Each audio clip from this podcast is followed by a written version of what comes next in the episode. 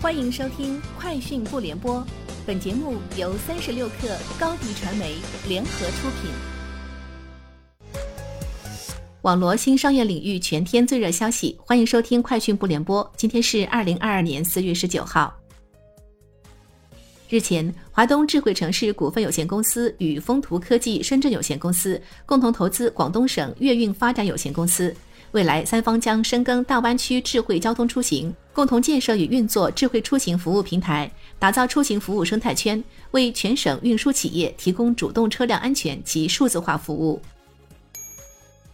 二零二二全球速卖通年度峰会在线上举行，阿里巴巴集团副总裁、全球速卖通总经理张凯夫宣布了今年速卖通最重要的三件事。加速优质商家高质量成长，加快提升全球物流履约能力，持续优化平台机制和商家生态。今年，速卖通将在物流履约、品牌建设、生态服务等方面为中小商家带来更多的确定性。物流方面，针对近年来整个跨境电商物流成本不断提高的痛点，速卖通将在重点市场加大海外仓、优选仓等物流基础设施的建设投入，帮助商家提速降本。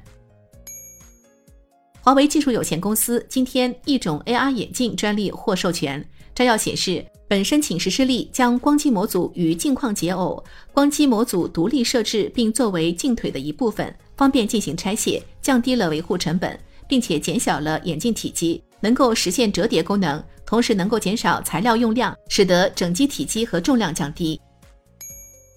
据报道，富士康在印度金奈附近的部分工厂已经获印度当局审批。允许增加劳动力，以满足印度不断增长的 iPhone 需求。报道援引消息人士称，印度政府已经批准了苹果公司对在金奈经济特区内运营的富士康工厂厂房四十英亩土地使用申请。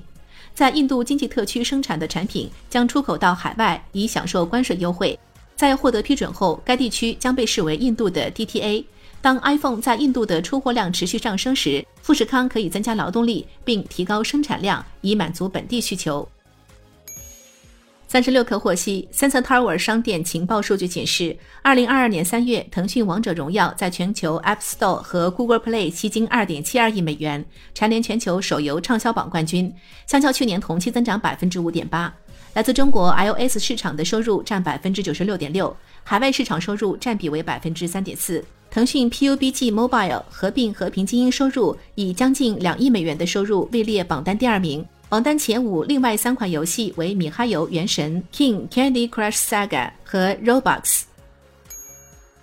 沃尔沃汽车技术基金对以色列公司 StoreDot 进行了投资，该公司为电动汽车开发超快速充电电池技术。据悉，新技术可以让电池在五分钟内充电到一百六十公里的纯电动续航里程。StoreDot 将加快该项技术的量产节奏，预计最快二零二四年装车。三十六氪获悉，更新版支付宝 APP 在首页推出容纳商家服务进展提醒的消息盒子。用户点击消息盒子，可以在展示完整服务内容的同时，一键进入商家小程序私域。目前已有部分商家使用这一功能进行精准触达，向消费者发送订单状态、服务进度或活动通知。以上就是今天节目的全部内容，明天见。你的视频营销就缺一个爆款，找高低传媒，创意热度爆起来，品效合一爆起来。微信搜索高低传媒，你的视频就是爆款。